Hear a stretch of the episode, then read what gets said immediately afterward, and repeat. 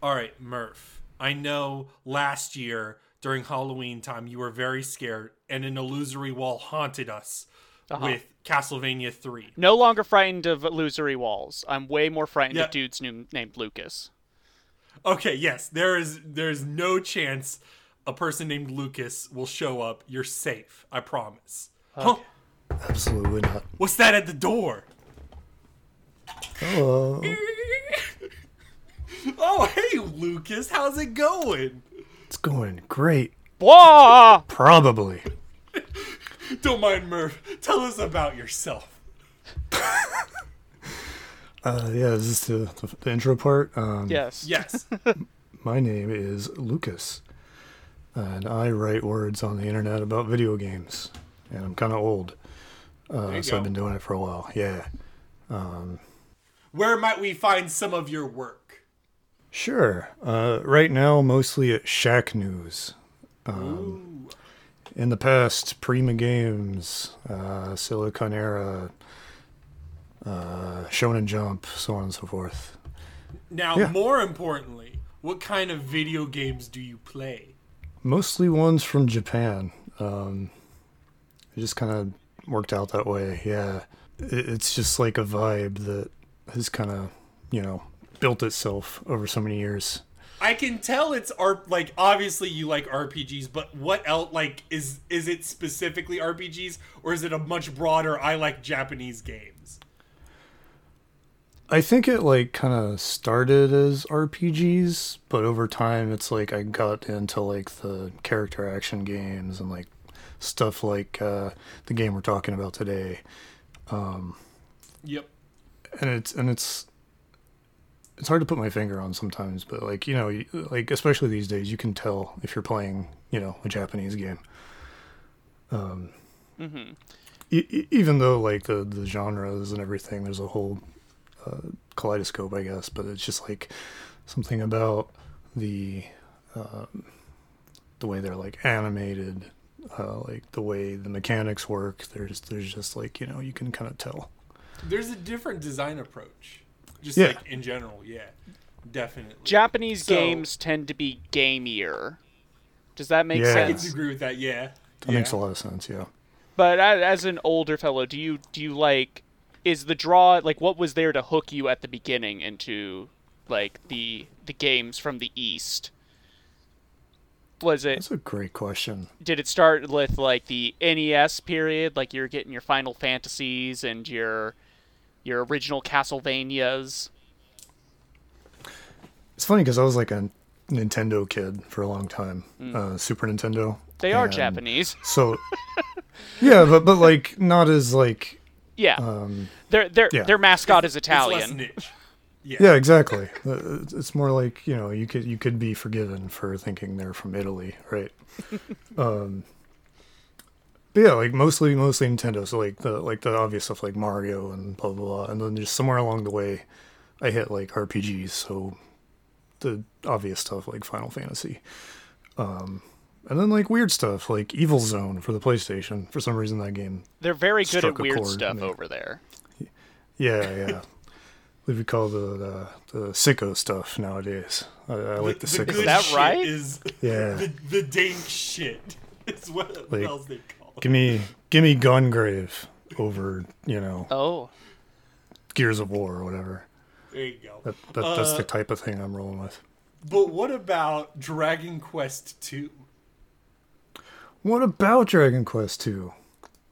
I, it was on the list. I saw the Yeah, list. exactly. It was Um, titled Dragon Warrior 2 when initially localized to North America. True, and like the second or third time too. Is Um, wh- what was the what was the purpose for this? What you playing? Like, are you a Yeah. Dragon Warrior fan or Dragon Quest fan? And like looking back on it, or have you played this a bunch? So I got an Analogue Pocket recently. Oh, that'll do it. Yeah. Yeah, and I don't have like a ton of Game Boy carts lying around for various reasons, but I do have a Dragon Quest shelf or a shrine, maybe. Um, and I've had this stack of Game Boy carts that I haven't really played super seriously. So I was just kind of like, I got this Analogue Pocket. I'll drop a Dragon Warrior 1 and 2 in there and see what happens. Hmm. So why those ones specifically? Because whenever I hear people talk about Dragon Quest, it always seems to start with three onwards. Because isn't that when more like more Toriyama elements got infil- inserted into the games? Three was just like a more fleshed out kind of thing. Like it had a job system, Okay. um, and that was like a big deal at the time. Um, and arguably, it kind of had more of like a story, but I- I think it's usually just like the the control you have over it is what brought people to it, like originally. Um, I think in this case, it was just kind of an arbitrary decision. Like, I played Dragon Quest one and two, like on NES and like mobile and Switch a little bit, but I hadn't really played the Game Boy version, so I was just like, oh, what the hell? I'll, I'll start with these. Um, hmm. Are you one of those people that like sometimes, very rarely, I'll see a division between Dragon Quest fans and Final Fantasy fans. Now your Discord avatar is Cloud Strife, so I'm wondering if there may be some. But you said you had a shrine to Dragon Quest. It's not just not just Cloud Strife. Cloud Strife in front of a Butterfinger bar. oh, that It's is what really that important. is. Oh my goodness. I wanted to have a gimmick at one point uh, when I was doing a little more stuff like this uh, on the regular, where I would have like a different weird Final Fantasy food crossover thing as like my avatar or whatever. Okay. So, so I've got They're like just doing the, the KFC Pepsi. thing. Yeah, exactly. I There have, was a at PAX. there was a weird one where it was like frozen vegetables or something for Final Fantasy VII remake that was really funny, but I never got around to that. Go ahead. At, at PAX, I wore a shirt that was Sora from Kingdom Hearts standing outside a 7-Eleven. That's the vibe. That's the vibe. Yeah, it's good stuff. Just uh, you never, especially like growing up as like I guess an elder millennial or whatever. You that kind of crossover was so much more rare than it is now. Mm-hmm. You know what I mean? Like like you, I never would have thought. Even though like Final Fantasy VII did have like you know Pepsi and whatever else, it's just like seeing that in real life is still weird to me.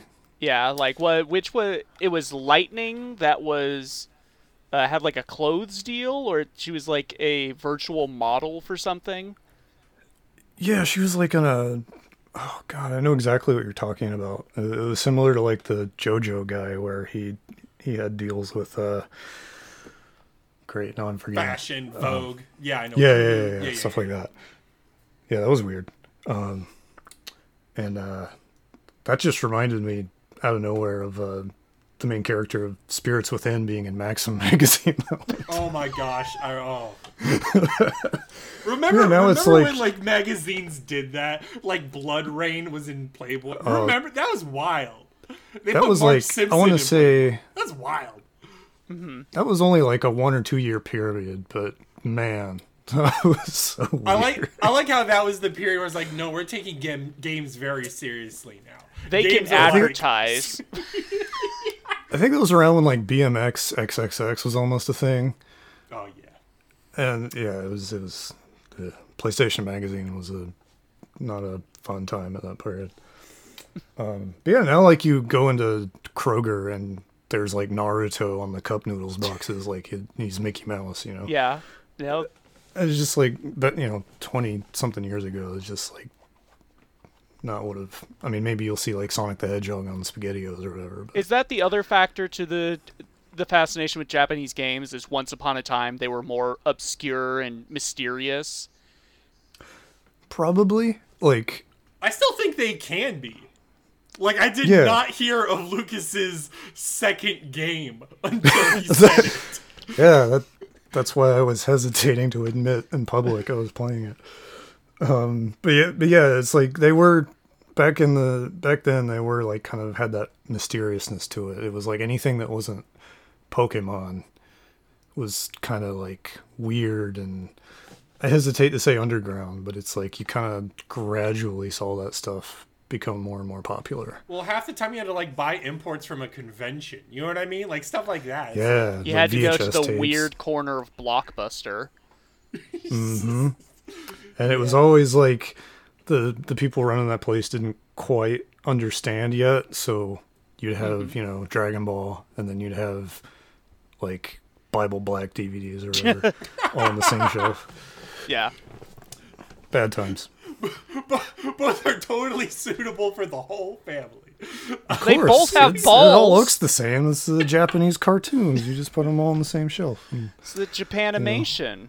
So, let parents and God sort it out. hey, Uh, you know what genre Japan had a heavy influence in? Cyberpunk. I'm trying to Cyberpunk. transition right now. Th- Okay. All right. Oh God. You tried so hard.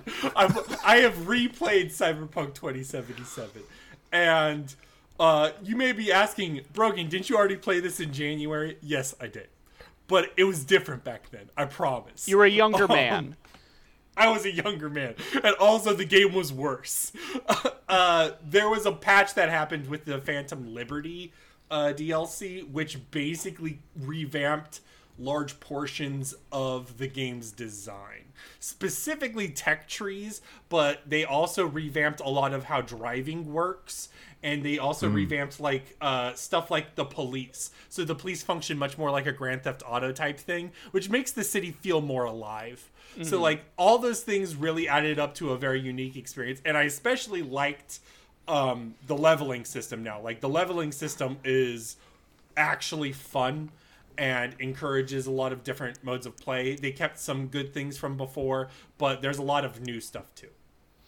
Now, is this like a like a No Man's Sky situation where they've just released this big update that I don't know, in a way redeems the initial launch, or do you still feel like they're like scrounging to get what the original dream of Cyberpunk was? Okay, all right. So I feel like the original dream and the original selling point is never happening. That's not, you know, that's Okay. not gonna be it. But the game is, I would say, full and something that people would actually want to play and is good. Literally, the way they advertise Phantom Liberty, like they got Idris Elba to look into the camera for a commercial and say in his final lines in the two minute commercial, the game is fixed. and Oh my God. Wow. and and I think that does sum up what patch 2.0 does. I won't talk about Phantom Liberty until next go around, but I will say the game feels good. Instead of like overlooking things or being like, eh, you know, blah blah blah blah blah. This game is like unambiguously fun now for multiple ways that it wasn't before. Like in January, I was overlooking some things. I was like, I see something there. There's some potential, and here it really allows it to pop. Um, this is my second playthrough, so like I was already getting tired of, especially the early story missions. Even though there are multiple origins and stuff, I was like, eh. But also, once I got into the newer mechanics and stuff, I was caring more about the story and uh, there's some really good performances here and stuff so that that was a good lesson for me I heard they patched out Elon Musk. Good. Because there used to be a thing in one of the intros where he would walk in it, while you're in the bathroom and look in the mirror, then leave. apparently while grimes was recording her cameo in cyberpunk elon went in with a flintlock pistol and threatened or not threatened but he was like yo put me in this game. And that's what they did and they regret it and i agree it was a big regret It was like his Twitter sync moment. Yeah. That's his canon I event. have two questions about Cyberpunk. For go you. ahead i will um, answer them So,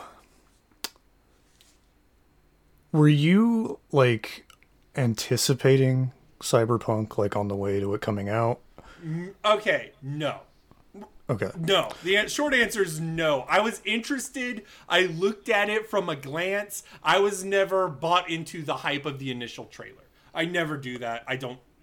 I thought, oh, Keanu Reeves, Cyberpunk, and I had like seen the TTRPG before because it was a tabletop earlier, and I I thought that was really cool. But like, no, mm-hmm. I was not like invested. I've never played the Witcher games, so CD mm-hmm. Projekt Red was never sacred in my book. Okay. Perfect. So my second question is do you feel like there was this massive wave of like anguish over the game not being very good, at least in terms of like, you know, social media and whatnot?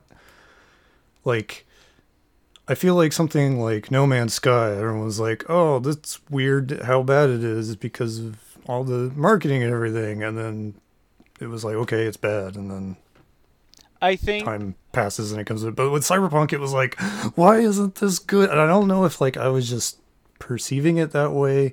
No, I think I, Or- I'm. I'm not gonna lie. I saw No Man's. I saw people legitimately bummed about No Man's Sky. I think that's a weirder scenario because it was always going to be downscaled because it was like a smaller game. But like I saw disappointment in that, and so when you're at saying that about Cyberpunk, I was like, oh my god, I saw that everywhere. It was a botched launch, and then a lot of people really wanted this game to be good, and there were good things to it. So like when that happens, you start to defend the game in weird ways, but. It would. Oh, it was a shit. I show. think it was a shit. the show. difference between No Man's Sky and Cyberpunk is No Man's Sky, um, Hello Games was just blatantly lying about a lot of stuff. Like they thought were going to be in the game that they were going to put in the game, and they ultimately didn't. Like there was an entire website titled "One Man's Lie," Right. cataloging all the things they just lied about in interviews and stuff. And you know that's not up for interpretation. They did just flat out lie. Um, and then they redeemed themselves with several uh, major updates, free updates down the line, which is good. Uh, whereas with Cyberpunk, it wasn't so much what the devs were saying in interviews, so much as the reputation that CD Projekt Red had accumulated that by that point. Because The Witcher 3 was like this huge Titanic game that people were like, "This is this is the good AAA game. This one's good." You know, this Right. does what all the other ones are too afraid to do. And so there was this idea that like, oh, they're making like a from the ground up cyberpunk game. It's going to be the game that saves video games cuz CD Projekt Red is developing it. You know. Yeah, Keanu yeah, Reeves yeah. is literally saving AAA gaming. Yeah, exactly. But like when they like when they revealed they had Keanu, it's like, "Oh my god, they got Keanu money? This game's going to be huge." Yeah. And then everyone with a PS4 watched their PS4 explode trying to play it. Honestly, they shouldn't have put it on those consoles. And I think even now it's weird when AAA games try to do because because now it's much more weirder with the Xbox stuff where it's like, yeah, we're re- we're releasing these for these older consoles and it's very clearly struggling for performance. Mm-hmm. It's just weird. I remember like the wildest part of that being like for a hot minute, it was like the Stadia version that was like the most stable and functional. Yeah. R.I.P. Stadia. R.I.P. How's Keanu in the game? Is he better the second time around? Uh, they did not patch Keanu to be better. If that's what the question meant. You know, you know Keanu who's looking like frame uh. Keanu Reeves more and more? Alan Wake. There you go. All right, you tried.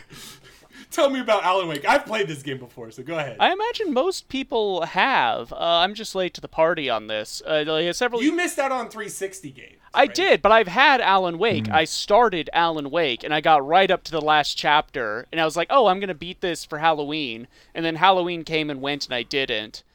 And so it's just been sitting there for a while. So I replayed it from the start, and I finished it uh, just earlier today.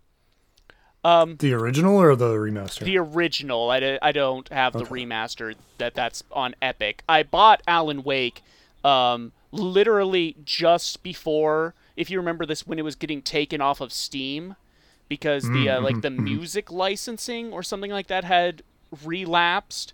And so it was being pulled from Steam. So I was like, "Oh, I gotta buy this before I can't get it in again on PC." right. So that's when I bought it, and I just finished it. Um, I Alan Wake is one of those ones that seem like, as someone that never had a 360 PS3, seems like a defining game of that gen, like up there with Infamous in my mind. Like that game just seemed. It seemed like such a fresh concept. It seemed like such a PS3, Xbox 360 type game, if if what I'm saying makes sense. It does. It 100%. To me, it plays like it. Like I played the remaster, I think last year, and it it I just in design, it felt like a 360 PS3 game.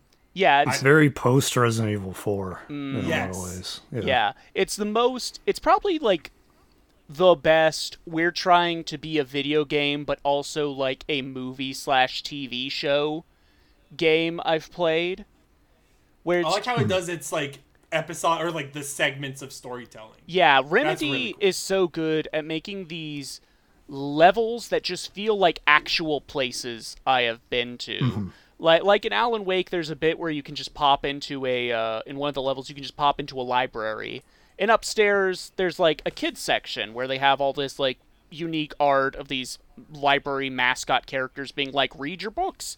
There's nothing up there, but it makes sense for their for this small town library to have a kids section Yeah. and that just kind of goes along with a lot of the level design. It feels very grounded, even though it's dealing with this like larger than life concept of this writer has written a horror story and is now living it. Yeah. I think, Very, very much made by Stephen King sickos. uh huh. Oh yeah. But even then, that's like a. The narrative is so neat in how it makes that like a meta aspect of like this is how a horror story has to go. This is how it has to be written. It's it's deliberately trope filled.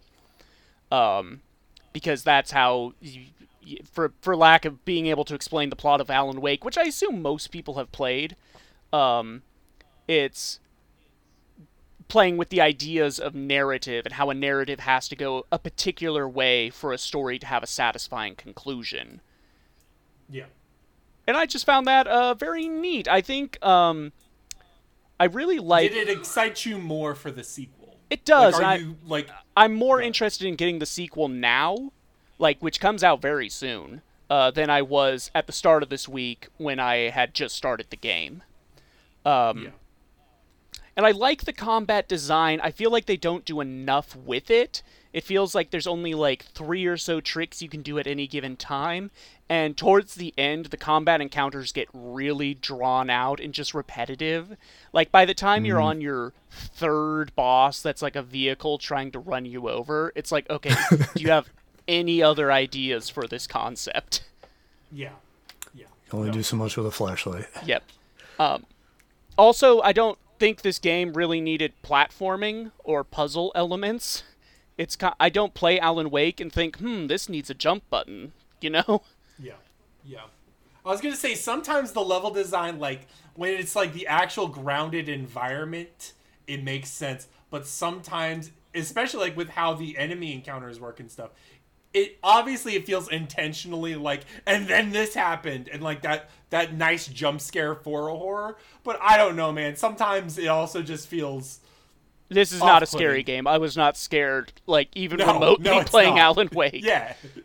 Yeah. Yeah, yeah. Alan Wake's neat because, at least for me, like there's a very small handful of games that I feel like kind of experimented with like what text looks like in a video game um that's like relevant to I guess the the story. Um by that I mean like uh you you have those moments where you're just sitting there reading um and it's it's like actually I, I don't know how to say this without sounding kind of snobby, but it's actually like authored writing. You know what I mean? Like it it's it is writing writing. Um, whereas like a lot of games of that time, you would encounter that kind of text in like codex entries or whatever, and those are It just has a personality. It pops. yeah, Um, whereas Exactly. a lot of like lore documents you pick up in games similar to this are just very expository, and they don't really feel like they're written by a character. I was gonna say like uh, the only like two other games I can think of really did that was like Lost Odyssey and uh, a game called Murdered Soul Suspect, which flopped so hard it bankrupted the developer. I know that one. like, Oh, is that actually kind good? of- yeah. Yeah, I mean, it, like it's fine, um, but it's it's full of that kind of thing where you like find you know a thing to read, but it, it like reads like a, you know an author wrote it Hmm. instead of just like a video game Yeah. chunk of writing. Uh, uh, it's kind of hard to explain, but like it's very similar. You get that kind of vibe, and I don't think I, uh, aside from those three games, I can't think of anything else that's really tried to do that. No, my favorite my favorite bit of the Alan Wake writing is is it's like you guys were saying with the lore documents thing is is like it's number one it's not dry it's it's like well written but also sometimes because of like how the dynamic of the game works you're reading something that just happened you're reading something before and then you're reading something that hasn't happened yet and you're like oh fuck you know what i mean yeah that's, really- Yeah, yeah. Re- that's the best part. Remedy is just very good at getting you to engage in the text of the game. Um, like this and Control are one of the few games where I will like just stop and watch a just a video on a screen happen. Like in Alan Wake, you can turn on TVs and watch episodes of like this Twilight Zone ripoff show, and they're always they're always engaging. And it does it is it like dropping breadcrumbs and clues about the nature of the story of Alan Wake? Not really. It's just kind of world building.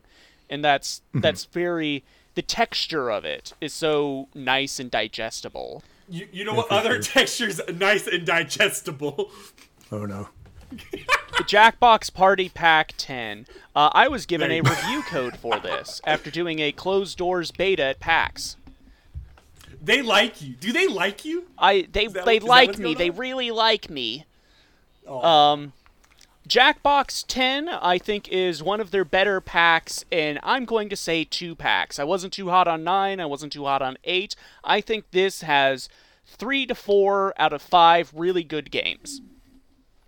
That's good. That's a good. That's a good batting average. And it's also got a good uh, mixture of the game. So you have a you have a sequel to Tee K.O., which is just sort of your generic like party game, let's say, and draw some stupid stuff. But they give you some additional options for drawing. Uh, the drawing is done like their game Champ'd Up, where you have a pen for drawing outlines and then a highlighter for filling in. Um, you can also choose different types of t-shirt, like a t-shirt, a sweatshirt, or a tank top, and then you can change the font up of the text, and that can get some good comedy out of it. I can see that. Yeah. Uh, the Um, yeah, I was I was just gonna ask, uh, and feel free to like table this for a second, but I am so curious what a closed door demonstration of a Jackbox game is like. they pull you aside into a conference room, and then they close the doors, and then they boot up Jackbox 10, and you play the game with everyone else there. Okay, cool. This is like there's there's three or four ways this can go, and some of them sound way more awkward than Sometimes they close the anyone doors and then break your kneecaps. I'm just kidding. like what if you like play it by yourself? Oh no, Well, no, there's no. like PR people just staring at you. Yeah. Um, but the other game they have, uh, FixyText. This is your sort of goofy um, excuse to write the word "come" over and over again There you game. Go. Uh, kind of like Classic. yeah, kind of like Job Job a couple uh, uh, packs ago. What this is is that you are doing text messages. You're put into you're split into teams, and you guys place your cursor. Uh, you'll be given like a di- like a uh, a text you need to fix or to spice up. Um, and you guys plonk your cursors down, and you just type in to fix it, but you don't have a backspace, and you don't have a delete button, and you can't see where the other players are typing. So it's just chaos. It's just word salad. It's just uh, now vowels and consonants getting crunched together, and then when the round is over, a robot voice reads it back, and that's funny. That's pretty good. So, Wow. and then everyone votes on their favorite words. Interesting. Uh, That, that sounds a little bit like uh, Cards Against Humanity thing, where it's like lowest common denominator stuff. Yeah. Uh, then we got the uh, the trivia game of the pack, which I think is one of their better in a while. Timejinx. Uh, this one is all time uh, based questions, so it will be like something along the lines of what year was Dracula published, and it will give you a range like it's between this year and this year, and you plonk it in, and however close you are, that's the amount of points you get. And it's like golf, you're going for lower points because you're closer to the correct date. And then it will uh, do a lot of different, like, fun in between rounds. Like, you're at a party in the year 2000s. What game show that just premiered should you be talking about? Jeopardy, Who Wants to Be a Millionaire, or You Bet Your Life? And it's like you're supposed to say Who Wants to Be a Millionaire because that, that just premiered, you know? Um, I think it's it's got a good variety of different rounds, and it's something I could like put on for people that aren't really like into some of the more creative oriented Jackbox games, but like like enjoy a good trivia game. Um, this is also one of the packs. I don't know when they started doing this, but there's a toggle where you can filter out more U.S. centered questions. Um, and that's that's good for us who play with a lot of international friends who are like, "What the hell is the Jersey Shore? Why are we getting questions about this? I have no purchase on this." Jersey Shore is an American institution. it's culturally significant. You know, Well, where where's Jersey Shore babies? I guess with the situation, I don't know. Yeah. Um, Continue. the other game that's sort of it it really depends. This is the it really depends game, and it's a game they've been trying to do since Jackbox Three. Uh, they told me is Do Re Mi Dodo Re Mi. This is a rhythm game, um, where you can pick from a variety of public domain songs like "Row Row Your Boat," "Flight of the Bumblebee," In "The Hall of the Mountain King," even some other Jackbox tracks and then you each pick an instrument, and then you just do a straight up Guitar Hero game on your phone. Oh, And some instruments. how does that work out? Eh? and that's that's where the eh factor comes in because uh, depending on your instrument, and they're ranked from easy to very hard, you get more frets, like more lanes you have to tap on. Um, and when the round is over, it will play back your track with everyone's like instruments, like as they tapped, like thrown in. Oh man, And it's supposed to be. that sounds funny. it's supposed to be funny because some of the instruments are like constant screaming, cowbell, fart noises, you know. But it just hmm. it just sounds like a bunch of kids with a soundboard just pushing buttons. Like it's not. It never comes out as like any sort of cohesive melody. So basically, what you're saying is my music in high school. I get it, Murph. Yeah, yeah. um, and uh, it's just one of those things where I wish a Jackbox rhythm game wasn't just a straightforward rhythm game, you know?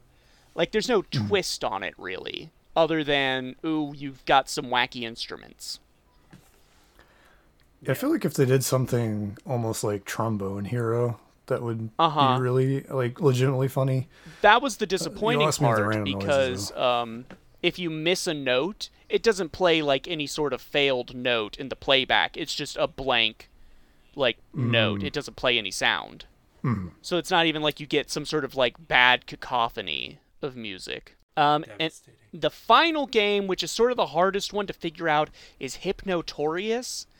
Um, this is a very It's a good name though. this is a very pop culture focused game where you all will be assigned an identity. So, for instance, um, in the round we did, I was assigned Neytiri from Avatar.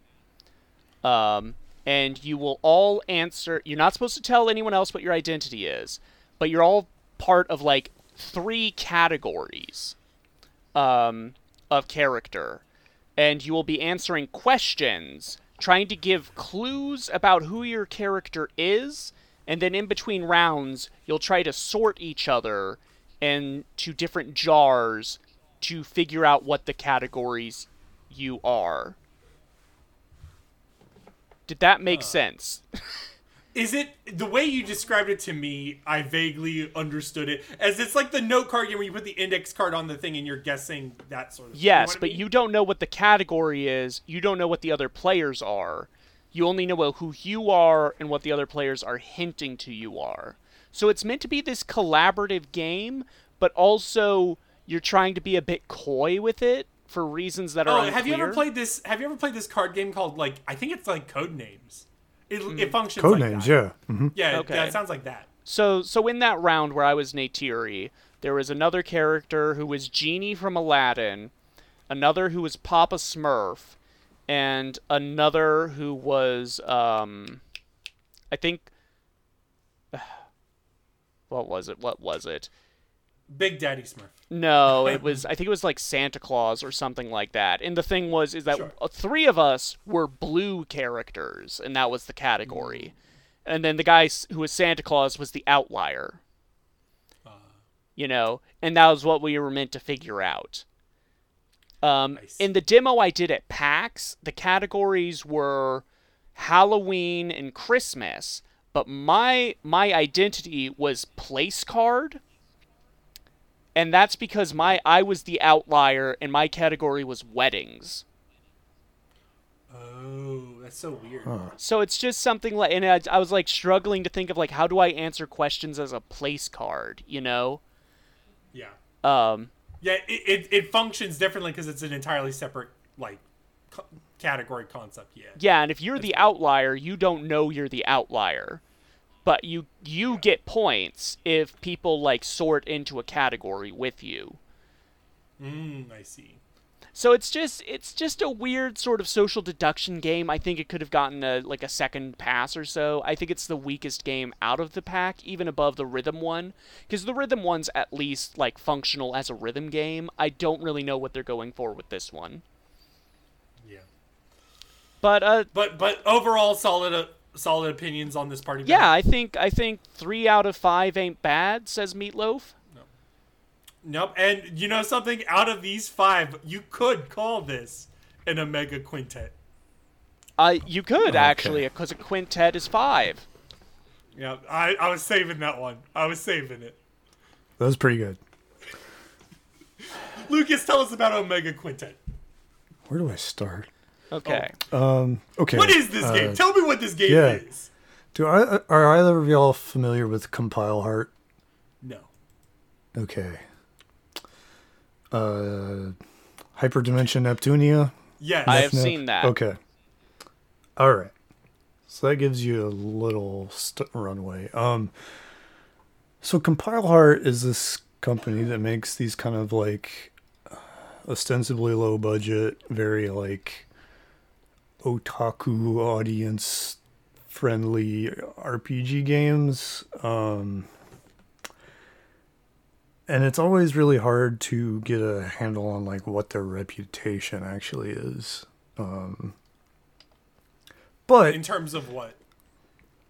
just like I think people just don't know if it's like you know one of those like Is it ironic? Yeah like I think people can't really tell. Like is it is it ironic? Is it like a weird game for horny nerds? Is it just like is this Senran Kagura? crap you know? It, it like it almost like kind of dips into similar things but a little more like piss takey about it. Uh, it's it's hard to explain but um So just just going off the Wikipedia description, a hybrid between an idle simulation game and a role-playing action game. Yeah. So like what compile heart games do that I think is interesting and and I don't think I ever would have played any of these games if I wasn't like in the industry and coming up when these games were coming up. Therefore, you write for a tiny baby website. These are the games that you definitely get codes for. Fair enough. Um, fair enough. Yeah. Yeah.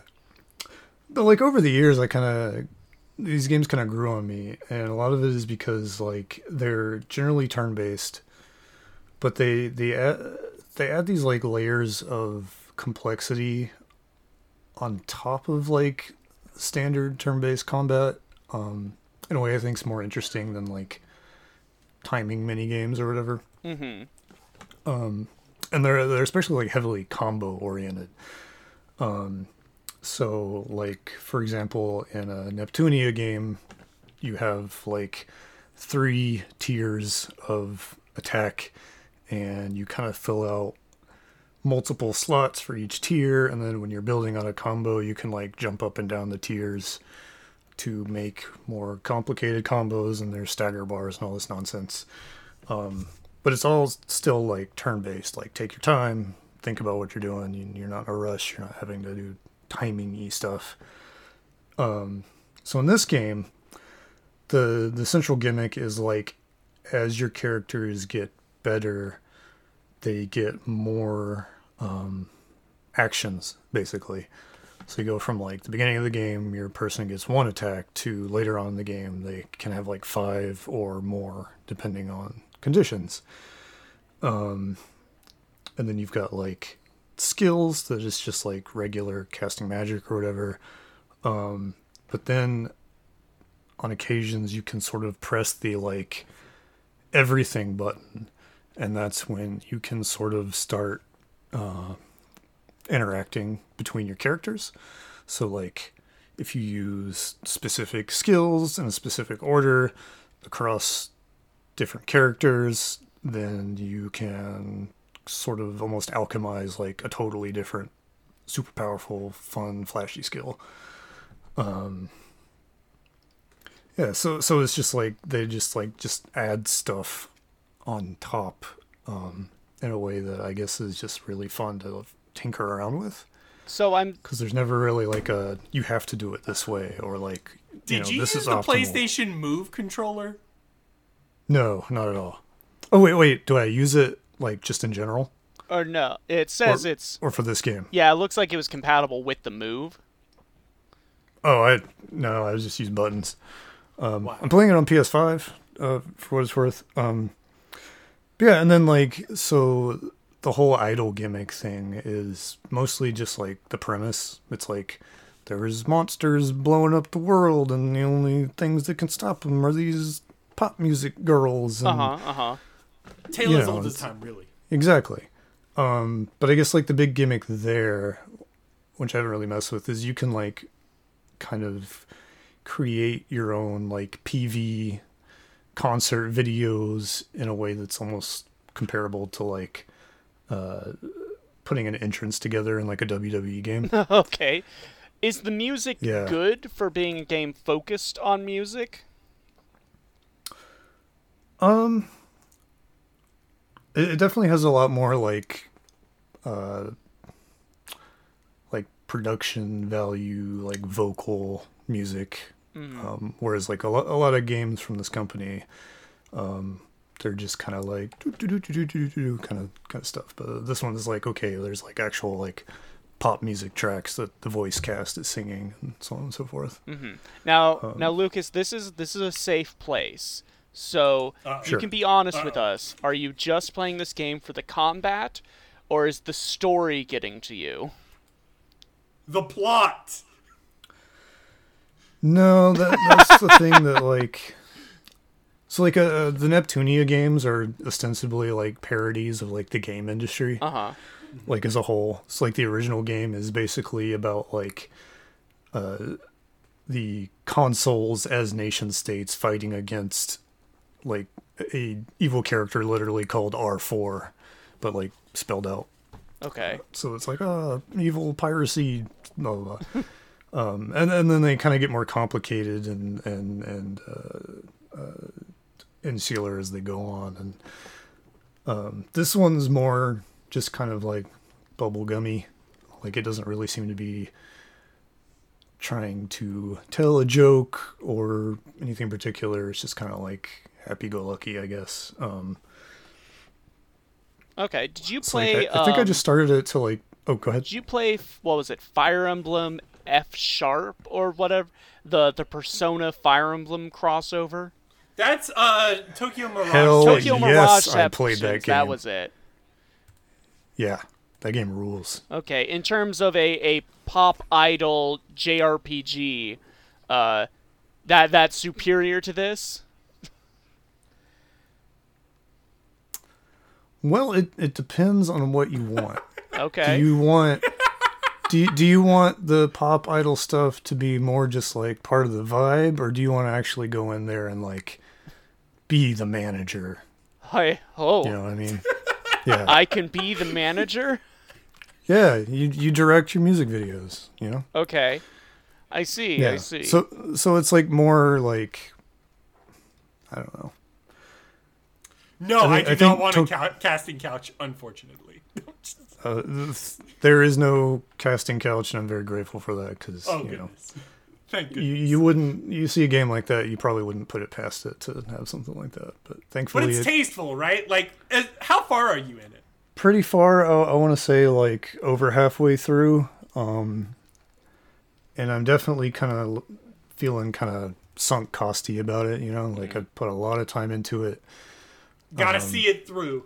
Yeah, yeah. I think like if I was, you know, doing it for work, I probably would have been like, I think I've I've seen enough by now. But um yeah, I'm having fun like kind of tinkering with the the systems like it it's weird cuz I have um pretty like serious ADHD um and it has it's, it's the kind that goes undiagnosed for multiple decades. Um, I've but, like, never. it- yeah. Go ahead. yeah, but it, but like uh, I bring this up because like that really can impact the way I like interact with certain kinds of games, um, especially like grinding because I like RPGs so much. So it's like there will be a, a certain way a game will do something that I just like can't stomach to play anymore. Like my brain just hates it. Or How does the something ADHD? like I, I gotta know that Go ahead. in in that I don't, he was just taken by the darkness. I, he, he vanished. I did did did he get Norded? I don't. The ADHD got him. Yeah, Um. Jeez. But, but but yeah, basically it's like if if there's a lot of grinding in a game and it hits this like sweet spot where it's like It, when it it's not demanding too much, but it's interesting. we we have a term on this not- podcast we call uh, the podcasting games. The games that you can play while listening to literally anything else. And you just find the time passes away and suddenly you're at the level you need to continue playing. Kind of. I mean, that's definitely like Dragon Quest for me. That's my like ultimate like the the pacing of like you know like the experience scaling, if you will, like feels good. So I'm not like I never feel like if I'm grinding, I'm grinding because I just want to go out and you know build up money to get equipment earlier than I should or something. Like I don't feel forced to do it. Um, Yeah, I can I think it's also why like I'll. Oh, I'm sorry, I totally interrupted you, but Oh no. Uh, as, as Um, someone with diagnosed ADHD, um, I can definitely speak to, and Brogan can uh, agree with me that I've been I get very nettily about games that uh, I, in my perception, waste my time with needless. is needless. nettily a word. Yeah, you know, to get nettled, to get nettily Okay, continue. about about games that that waste my time with uh, needless grinding or or getting in the way of the narrative I am invested in. Yeah. Like for me, something like a timed hit system, like in a Mario RPG or Sea of Stars, like that really throws me off because it's like You got to be I don't- awake. Yeah, I don't want to be on constantly when I'm like just fighting normal battles. Hmm. Yeah, I can definitely I can definitely understand that. Yeah. Um. Yeah.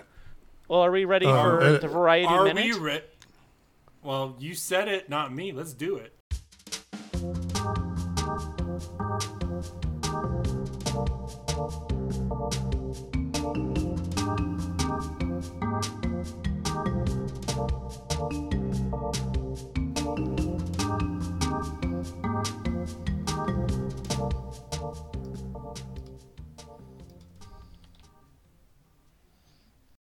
Time. This week's Variety Minute is the Castlevania timeline. Now, if we went full nitty gritty on this, and this is also a different kind of Variety Minute here, but if we went full nitty gritty, we'd be here like an hour. Forever. Yeah. We'd be here. Yeah, we'd be here forever. Um, so we're gonna be a little brisk at this, but let me just get a get a vibe here. How do you all feel about how Castlevania does time? It's a bit uh now as someone that's only played three and a half Castlevania games.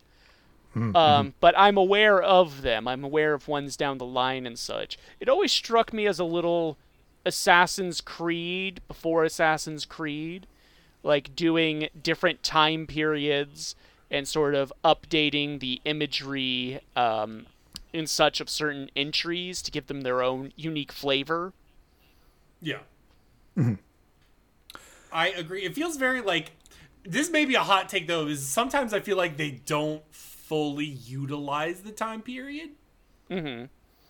Mm-hmm. Does that make sense? Like, I mean, I, it's kind of hard to do it for like, especially the earlier ones. So we start with Lament of Innocence, 1094 AD. Um, this is the right. this is the PlayStation 2 game, uh, starring Leon Belmont, and uh, it's a fun game. Um, you know, Yeah. it, th- this starts everything where the vampire killer becomes the legacy weapon and all that. I like Leon as a character. He looks like the inverse Dante to me. Oh yeah, yeah. That's a good point. Yeah. Uh, and I think that was definitely intentional because I think 3D Castlevania has no idea what it's doing, and every time they make it, they're making it based on a more popular series. Same with Lords of Shadow for God of War. You know what I mean? It's just like, oh, this is this is what's working. Um, but yeah, and then after that, we finally hit uh, Castlevania 3: Dracula's Curse um, with Trevor Belmont. We've done we've done this before. Um, the first real appearance of Dracula. Right. right. And then we have Curse of Darkness. Lucas, what do you think of Curse of Darkness? Uh, it's weird. Um, I think it's really cool how like the Netflix series bar like takes so heavily from it. Yeah. Um, I, I don't have a ton of opinion on it as like a game, No. but but like I think it's interesting. I I think it's cool. Like I feel like the Castlevania timeline benefits very heavily from it mostly being like one guy made it. Yes. Yeah. Uh, yep. Yeah. It should be noted that like even though he's not like the creator of the series or whatever, that this current canon quote unquote ta- timeline is like pretty much curated by Igarashi, the guy who did the later um Vania games. And uh, he weeded out some of the silly ones or ones that don't really work. So this is a pretty consistent timeline. And Curse of Darkness does tie in a lot with Castlevania 3. Like Trevor shows up and all Yeah. of that. And I do think it did really good writing. Like Isaac is 10 times better in the show than he is in the game. Um, I don't know. I'm not gonna lie. Every time I play Castlevania: The Adventure and Castlevania 2: Belmont's Revenge, these are the Game Boy games, 1576 AD and 1591 AD. I have not beaten these games. I'm I never really gel with them. Uh, the first one is just awful. That was just a trash game. Like It's There- not there's fun. no yeah it's bad the second one's like way better um but i haven't beaten it because when you fight uh what's his name soleil at the end it's just Yeah. like impossible So so the story, Murph, is is that Christopher Belmont is just one of the Belmonts or whatever. But in in Castlevania 2, Belmont's Revenge, his son Soleil has his mind taken over by Dracula. So you have to uh, beat your son, basically. Okay. And they didn't want to call that like Castlevania Junior. No. No because kid dracula already was there so Ah. it'd be confusing Okay. Where's Kid Dracula on the timeline? uh not not on it i think it's not right? canon. It's just one of Yeah. those things that's like to the side. What's funny, this is the funniest fucking trivia I love. The main villain of Kid Dracula is like the secret super hard boss of Symphony of the Night, which also stars Alucard. So it's just funny. That's that's Incredible. cool. It's incredible. What a what what a game. All right, here's a question for you. Uh, to the whole to the whole panel here. Which Castlevania one is canon? Um, uh, the, the one that matches up with the most recent entries. Obviously, it's Castlevania Chronicles. is it? Is that obvious? Do you- was no, that a I joke? was I was being stupid. I don't know.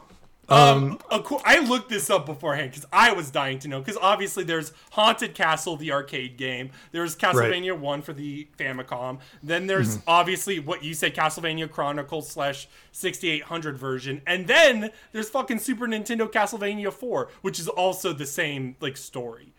Uh, according to Yeah. Igarashi, it doesn't really matter. It's like the same. He says it doesn't matter, but he would say the NES one if you had to fucking nail That makes sense. Yeah, I think that makes sense. Like, like a lot of the Castlevania timeline is really just sort of like piecing the relationships of the Belmonts together, which I think is really fun. So really, all you need from that one is like Simon Belmont is there and he beats Dracula uh, because he's really strong, and he's like one of the few to actually like have that legitimate one-on-one Yeah. with Dracula. just did it by himself. That's why. Yeah. Yeah, exactly. But but I also think that's the hard part for like obviously when it comes to like at adapting, Simon is the most famous Belmont, but because he's alone, it's really hard to make like a plot. Well, and Yeah, he, he he's just he's just buff as hell. he was in why- he was in Captain N: The Game Master, True. true. That's True. true. And his I, I can't I can't ignore that one. and his whip was uh, sentient. Is that in the lore? Sort of. Yes, the whip is the whip has like a spirit inside it. Yeah. Okay, okay, okay. They had like That is, their that is lore. That is lore. Based, they had yeah. their Skyward Sword where they explained the whip. That I said it earlier. Lament of Innocence. I said that. I call that one Lamau of Innocence. Okay, all right. We, we gotta keep going. Oh, Okay, okay, but yeah. that is not the only Simon game. There is also a second one, Simon's Quest. And Yeah. M- Murph, did you catch the Simon's Quest reference in Rondo? uh, what a terrible night for a curse, you fucking wanker. No, the first the the first town, the first town is officially one of the towns in Simon's Quest. I didn't. I haven't played Simon's Quest. It it, it just it, it is what it is. I, Okay. You can just Yeah. tell by like the sprite work, and also there's a sign that says the name of the town. Um. Anyways, uh, in that game, Simon has to prevent a cult from uh resurrecting Dracula. He has to scat- collect scattered body parts and burn them, and uh, that's it. Wow. He's also doing it because like it turned out Dracula actually like bit him or whatever, right? At Yeah. Oh yeah. Yeah. Yeah. he has. He's It- cursed. Yeah. he It cursed- interesting that they were like, okay, Castlevania 1, Castlevania 2, direct follow up. Castlevania 3, prequel, set hundreds of years before. That's because they knew they fucked up with two. I'm a, Okay, okay. that's Is why. that the reason why we have like the the Belmont clan is because Castlevania 2 was bad? Quite possibly. I, I think that's totally on the table. I don't know if It's- I don't know if that's possible. ever confirmed. Yeah. It's cool because like uh, the whole thing is like every hundred years Dracula comes back, and then like the way the timeline works, it's like there's like the legitimate Dracula fights, and then there's like some asshole trying to like cheat and bring Dracula back in a different Yeah. way, and it's always like the Belmonts that actually like go toe to toe with Dracula in some way or another. So it's like Trevor, Simon, uh, Richter. They're all they're positioned as these like really important pieces of like the Belmont line, and they get Yeah. to like they get talked about. They get back reference. They're they're like really important, especially the guy will be talking about that. Yeah. Yeah, yeah, yeah.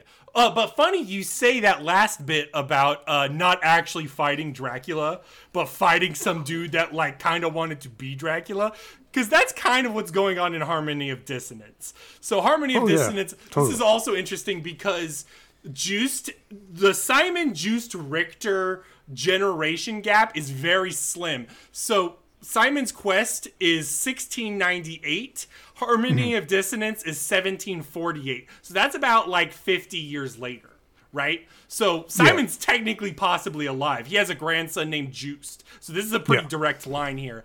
And uh, basically, his friend Maxim has like has like a pent up like thing going on. So his psychic repression has created an evil castle, is making like a phantom Dracula. It's not real Dracula, but with Dracula's remains and like death orchestrating things, it like becomes this weird scenario. Point is, it's a good game. I like I like Harmony It's a Dissonance a lot. game. People are so unfair to the game. It it might be my favorite Igavania. Um, I recently replayed it. Juste moves so well, and he also has such a good magic system. And He's so those two those two things alone make the game for me. The the map, you know, it is what it is. But Yeah. The soundtrack, like I don't understand how people hate on the soundtrack so much. I, I agree. And the visuals are really good because they just came off of Circle of the Moon. So they're like, what if we make this game pretty? Oh, right? Anyways, the Circle of the Moon's the real stinker, honestly. We have done a DD cast episode on that with Pavlos. Uh, it, it- you know, there's good things about it, but like playing it back to back with Harmony of Dissonance or even Aria, you're like, oh Yeah. wow, Circle's not. Yeah. There's something wrong with it. Um, anyways, so like 50 or 1792, so like another 50 years. Mm-hmm. Juste's grandson is Richter Belmont. And uh, we will talk about Rondo of Blood later, so we're just going to skip that one. But after that is Symphony of the Night, five years later. Yep. And how do you feel about Alucard? Um, I, I mean, he's cool. Um, yeah. yeah, he's alright. yeah, like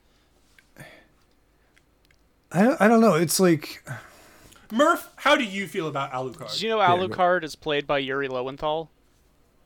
Oh my god.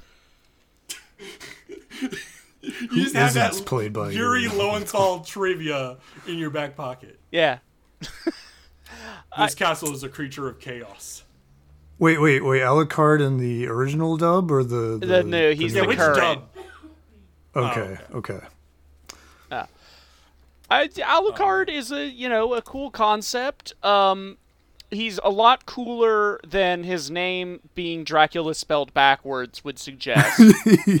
you know, um, I love it. Oh, just just wait, just wait. It gets better than just Dracula backwards for Alucard. I it it is something where I wonder like. Were people at the time being like, "Oh my God, you get to play as Alucard again, the first time since Castlevania three, you know, or was Symphony really most people's introduction to Alucard as a character? I think I think I think Symphony was the the introduction. Is that just because Yeah. Symphony is one of those greatest games of all time, so everyone's played it? well, it's weird because it was kind of a flop when it came out. So it's one of those games that, like, yeah, like it got, It got bad reviews. for being, yeah. Because it's like it's a 2D game. Why would I play that when I have these amazing 3D graphics? Oh, Yeah, exactly. That was the narrative. so you got to go play Curse of Darkness. or Crash Bandicoot. Oh my! Well, no, uh, it was it was released along not alongside, but its contemporaries were the 64 games. So they were like 64 games look amazing. Why does Symphony of the Night feel like a step back? And um, it does use a lot of sprites from Rondo, but no one can deny Symphony of the Night looks good. Oh yeah, looks good, sounds good. Yeah. When Um, I music like anyways. I I think Alucard is ten times better once Kojima does the art. Not Hideo Kojima. I mean the Right, right. concept artist. But like I think the bleh, Bela Lugosi uh, Castlevania 3 uh, Alucard doesn't hit the mark. I think he's not a fun character in game and he doesn't really evoke a lot, but Symphony of the Night really makes him good. And in terms of release order, like Mm-hmm. this is where Castlevania starts getting like a full-on plot, right? Yes. Pretty much, yeah. It's it's where the uh, Iga kind of first like he's not he's not like in charge in charge at this point, but he does basically like take the lore book and like do something with it. Yep. Yeah, and I mean, like, there are references to Castlevania 3 multiple times in Symphony of the Night. Yeah. Um, so that's always really cool. Um, there's like a fake Trevor, fake uh, Sypha, fake uh, Grant fight. And there's also a time, the best, one of the best interactions in the game is the first time Maria, who's like 16 years old or whatever at the time, mentions Belmont. She's referring to Richter. Alucard literally like has like a bubble over his head, like a thought bubble, and it has a Trevor. sprite. It's a sprite of Trevor, like in NES style. That's really fun. That's cool. Um, yeah. but anyways, after that, because of the events of Symphony of the Night, Richter relinquishes the vampire killer. He is like, no Belmont shall do it ever again. Um, Yeah. We'll see how that goes. But there was a clan, so technically, um, Love this part. Technically there is Castlevania Order of Ecclesia, where you play as Shanoa. Right. Um, how do you feel about this? Since you're so excited. I thought we were going to talk about Bloodlines. I forgot that Ecclesia is next. But I do like that game. It's interesting in a lot of ways and very challenging. It's weird being the last Igavania for the DS. Yeah, because it's so 'Cause like, it's not. off on its own. Yeah, it's it's its own thing. Um, but I like it. Yeah, and then we can go, we can finally go. All right, you were so excited. Castlevania Bloodlines. Uh, John Morris, not Jonathan, but John. Um, really good. World War One, baby. Also important to note that uh, this is canon to, um, I think the original Dracula, the actual Bram Stoker's Dracula happens, right? Yep. Yep. Uh, the Mor- Morris, uh, John Morris is like the son of the guy in the book who kills Dracula. Quincey Morris, I believe. Yeah, right? yeah. I don't know. Uh, uh, he's either his I'm going by son or his wiki. grandson. But yeah, yeah, yeah. So the Van Helsings are canon to Castlevania lore? yeah. I don't think the Van Helsings are ever mentioned. No, they're not. But if, Yeah. if we assume the, the Yeah, Bram yeah, yeah, Stoker's yeah. canon, yeah, that's funny. Just imagine being Van Helsing and then just like, oh, no one cares. It's all No one cares. Upstaged by the Belmonts. Um, I like Castlevania Bloodlines a lot, and it also has notably uh, another playable character, um, Yep. Eric Lecarde, and like Iga Igarashi like kind of hinted that maybe like something's going on because Eric Lecarde holds the Alucard spear, so Mm-hmm. that's never answered, but there's something going on there. Right. And it's also uh it takes um another cue from like I don't know if you want to say like history or not, but like the whole the the whole like not Dracula that villain is Yes, important it's a 'cause di- it's a different vampire.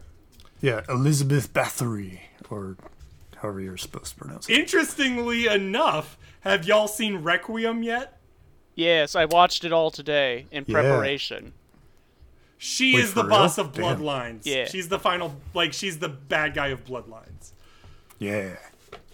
So that's interesting, and I like the. Well, I guess we could talk about Nocturne later or whatever. But like, yeah, Hmm. no, that I like Bloodlines, and then it goes into uh, Jonathan Morris uh, from Portrait of Ruin, 1944 A.D. So it's World War II. Um, you're with Charlotte. Um, and you team up, and it's a really good game. I love Portrait of Ruin. I Um, do too. They take a step back in like the actual like character concept art, but the game still is fun. It's still really good. Um, Yeah. And they I- do interesting things with the story. Yep. Uh, namely, that they bring back uh, the they bring back one of the people basically. Um, I don't remember the fucking guy. From from Bloodlines or Yes. Yeah, Lecarde. He's like a ghost Yes. or something. Yeah. Yeah, he's like a ghost because I think if I remember the lore right, his daughters are like the twin vampires, right? Yeah, something like that. And um, Jonathan Morris, obviously John Morris's son, and then you get like you get whip lore in this one. Yes, this is the Whip lore one because he is not a Belmont. He uh he is not worthy to wield the whip, but you start the game with it. It's not very good, and I think it hurts you. But you have It to turn- do a. s- Go ahead. I'm oh, sorry. It, it turns out that like that's why his dad died is because he used the vampire killer too much. It it killed Yeah. him. And there's a side quest where you can actually use the whip in its full capacity, and it is pretty much one of the best weapons in the game. And so uh, and uh, it, it is the secret Richter boss fight because you fight technically like Yeah. the last Belmont who had the whip. So that's super fun. Yeah.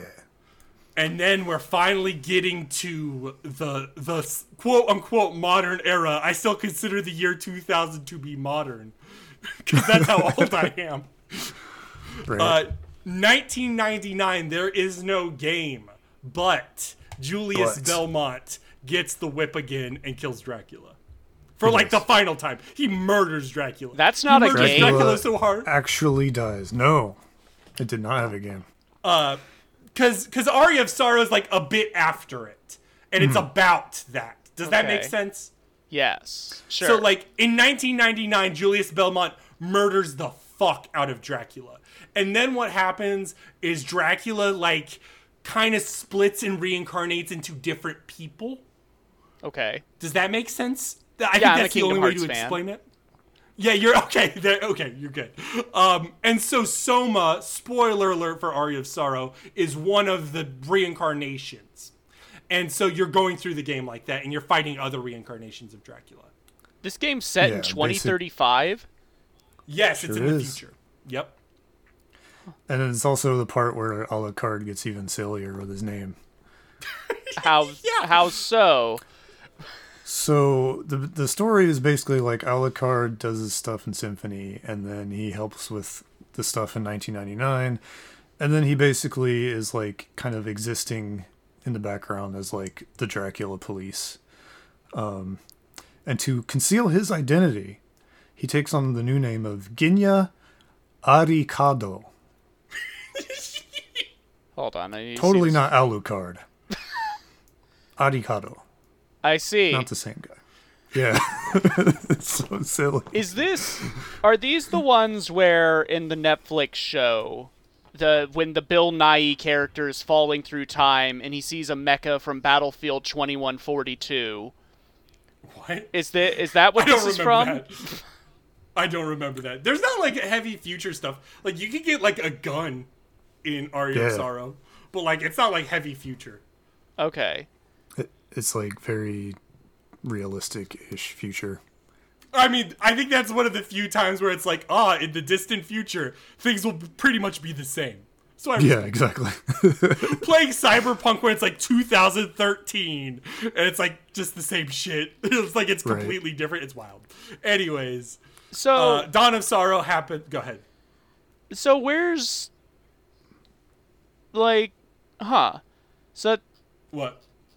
So stuff like the N64 games aren't canon or they just don't know where to put Nope. them in canon. Nope. Well, a little bit of that, but yeah, basically there's no good spot for them, and sometimes they go against canon. yeah. When Iga kind of took over as like the Castlevania producer, and he like made the the for real for real timeline, he he took a few games out of it just to like. Okay, they didn't have the balls to do like the Zelda thing of like this is the timeline where Trevor failed. Yeah, it's it's one timeline. Thank goodness. Okay, okay, fair I'm enough. not gonna lie, Yeah. I think Circle of the Moon could have been canon. It could have. Uh, there seemed to be some like weird beef there because he was like, "Hell Yeah, he no, didn't like game's the not game. canon." Yeah, yeah, he did not like that game. Yeah. Dawn of Sorrow happens, and then uh, we pretty much caught up. That's that's the end of the timeline. That happens in 2036. Yep. well, are we, are we Basically, counting the Soma- pachinko machines? Oh my god. Probably. Oh, there's a Kid Dracula timeline. All right, get this. Get this. Oh, It's one one seven nine seven AD. That's the that's the reason why it's not canon. Is it takes place so far in the future. Uh huh. Sure. Oh, okay, okay, okay. Makes sense. Yeah. Uh, are y'all ready to talk about the game of the week? Uh, yeah, just like I just want to point out one more thing about the timeline. I think it's really interesting, uh, especially as the series goes forward. Is like the 1999 thing has such like a fun mystique about it Yeah. because like it kind of it kind of becomes this like focal point of the like latter half of the overall story, Yeah. but it's just never depicted. and and Julius like- is such a cool Belmont. Yeah, Ju- they're just like- like, the Battle of 1999. Some real shit happened. The moon was involved. It's weird to Yeah, think like the- about a Castlevania character like being there for the rise of grunge. I was imagining a Netflix 1999. It was like Julius listening to Nirvana. I'm like, I'm kind of about it. Okay. Oh, he probably does.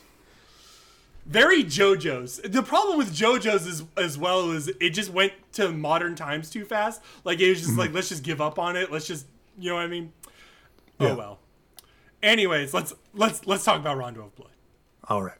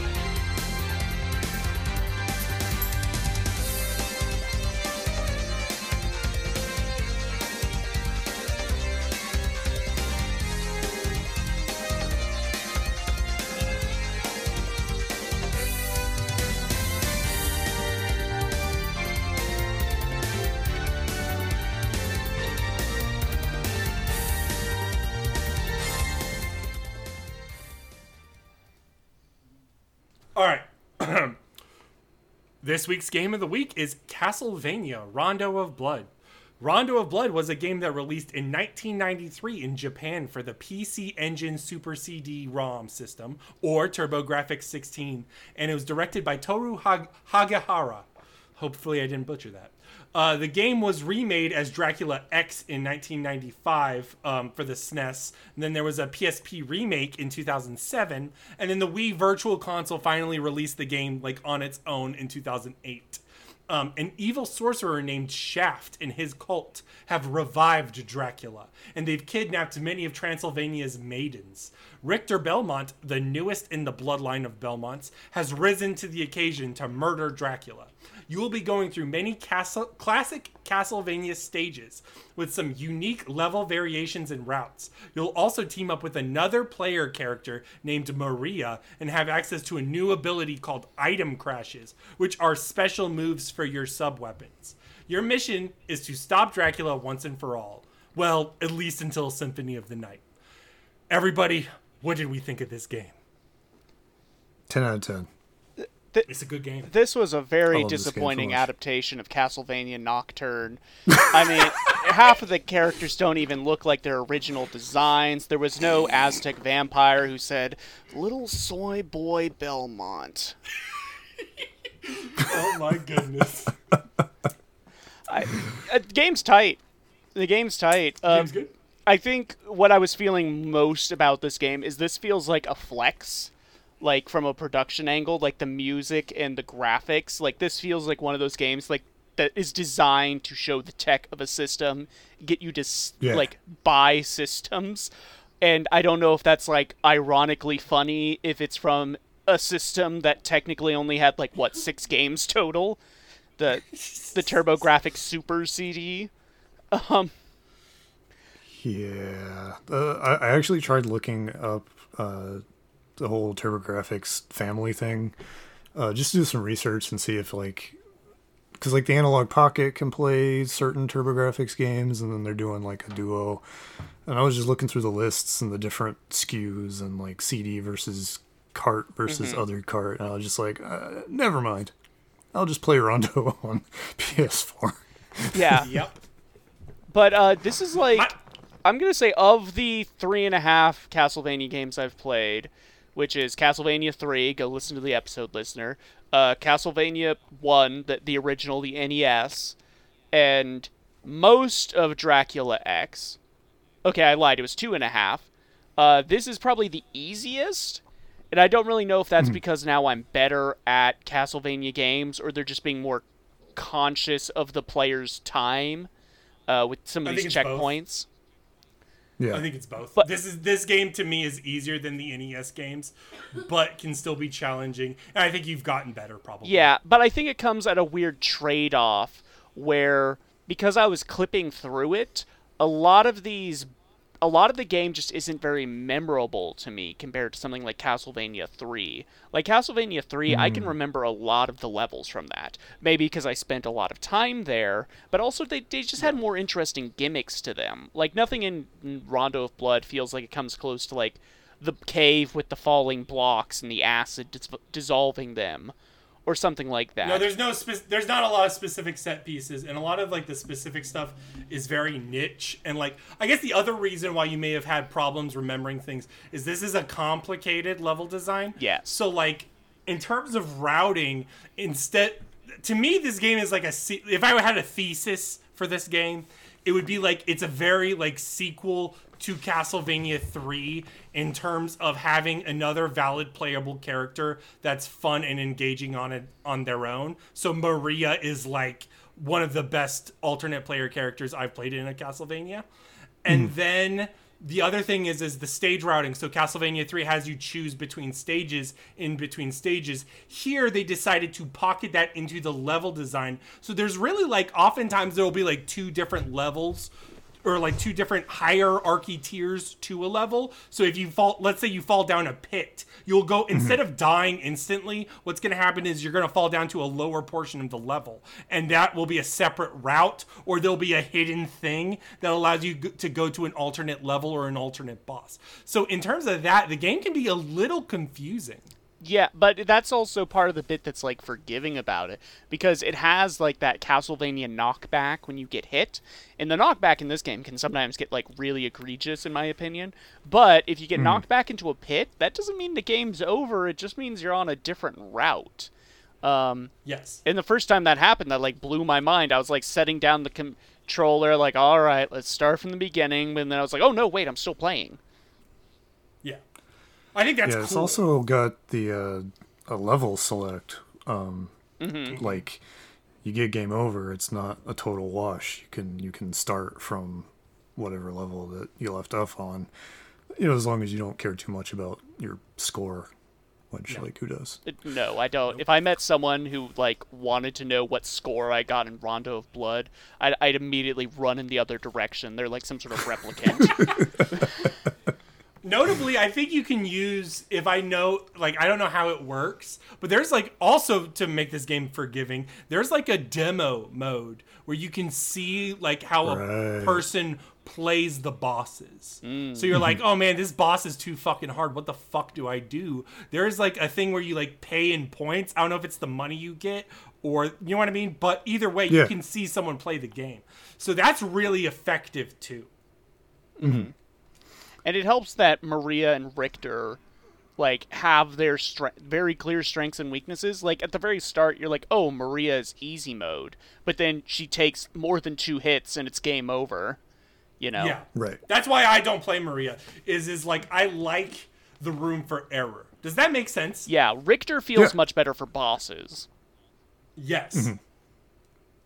Yep. And uh, Richter can also like obviously Richter's stiff, and I guess that's the other thing is is like Richter's very, as opposed to say Super Nintendo Simon, who like you know can whip in you know eight directions or whatever. This Richter is very clearly a fucking Belmont. He plays Absolutely. like he plays like all the other Belmonts, but he does have some other like unique quirks to him that sort of make him feel okay. So he's got the backflip and he also has this weird move. I don't know if you figured it out, Murph, but like when you throw the whip, if you like double tap the direction, your whip extends a little further. Yeah. Mm, no, I love that didn't know about that. I was actually wondering about the moves because I remember when Richter and Simon got into Smash and they were doing the character preview. Sakurai was like, "Oh, when Richter brings over some of his moves from Rondo of Blood," and it's like, the backflip. like I was so perplexed. And the the slidey thing. Yeah. Um, I mean, a lot of that is also from Symphony. So like a lot of the stuff you saw was Richter and Symphony. I th- I think a lot of his normals were borrowed from that. But like uh like the final smash is the item crash. It's the cross item. It's the crash. Grand Cross, yeah. I never used too Yeah. many of the item crashes. It always just felt more useful to have the item, because in a lot of circumstances, I disagree. The item crashes were just like screen wipes. Yes, but well, you're forgetting something very important about the screen wipe, Murph. And it's not the screen wipe. It is the invincibility. Ah, you're getting those Ah, yeah.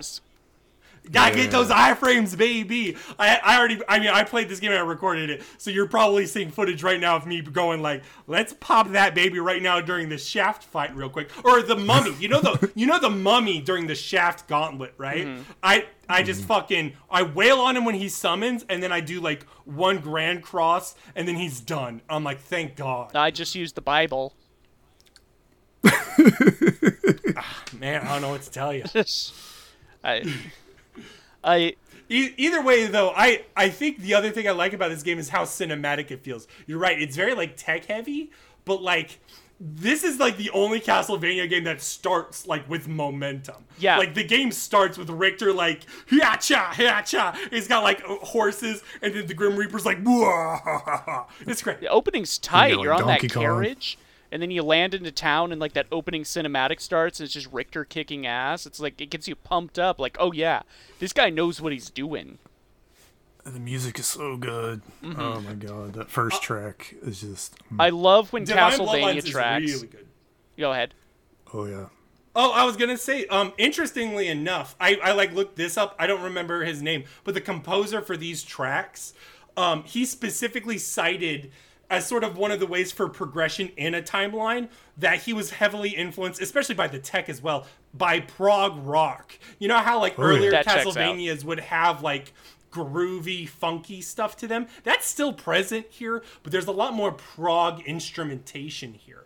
And you definitely synth. feel that. Yeah, synth, some guitar, you're like, yeah. I love when great. Castlevania tracks incorporate the creaking of a coffin opening.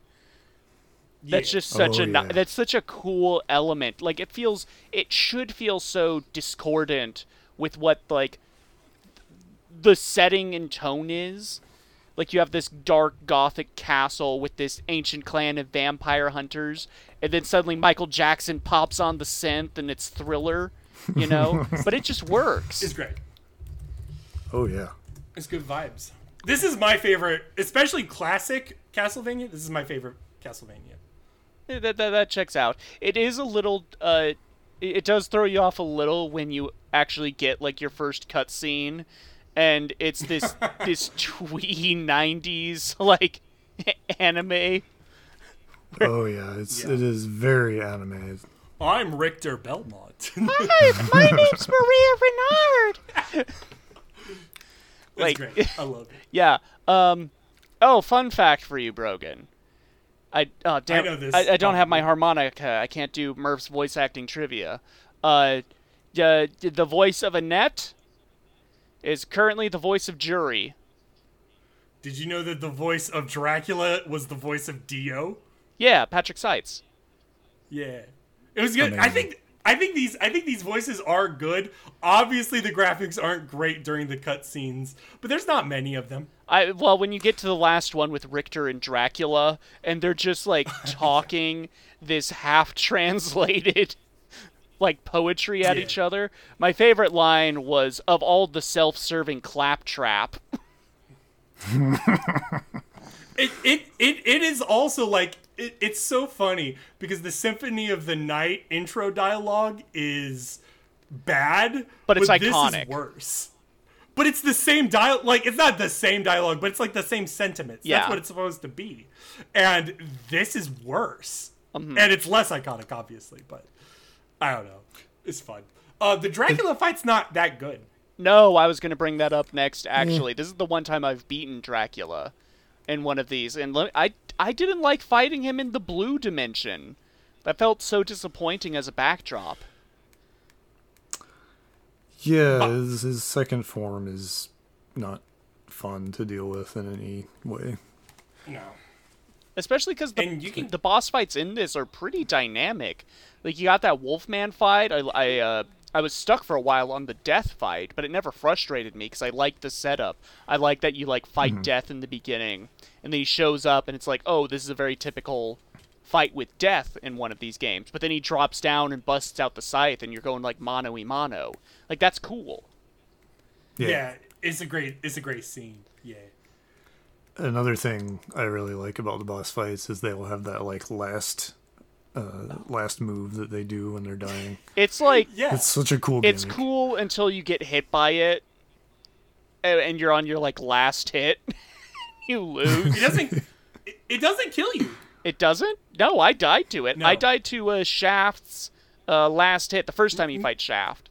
Maybe Shaft because Shaft may be one of those end game ones, but like typically speaking, like uh, like the early levels, those early bosses with their final hits don't kill you. Hmm, Okay. Um, a lot of It's the- like just a flourish thing. yeah, and kind of feeding into what I said earlier with the game like being easy to its own detriment to a like like to a degree is I I clipped through a lot of these bosses like on my first attempt. Like sometimes I didn't even like properly register it was a boss. Like like the Carmilla fight. I Yeah. I had to like I was looking up a uh, a guide as a sort of refresher before this episode. And I was like, did I did I do that? Did, was that like an alternate area I missed? No, no, I I did that fight. I guess I just beat her so fast. Yeah. Um, yeah, there's some weird boss fights in this. I, I think the alternate section, like the alternate routes, leave a lot to be desired. Mm-hmm. Especially when you get later on. I think like alternate level four and alternate level five. Do you do you want to tell us about alternate level five, Brogan? Yeah, I will talk about it. So alternate level five is the worst level in the game. Um, it is it is all enemies. There's no boss at the end. You can't access it without beating Dracula beforehand. Um, it's and it's just a reuse of all the other levels. Like it's just like a screen of each level, basically, but it's like remixed. It's meant to be like the hard mode in terms of walking around. And um, it's frustrating. The music's really good though. It's like my favorite song in the game.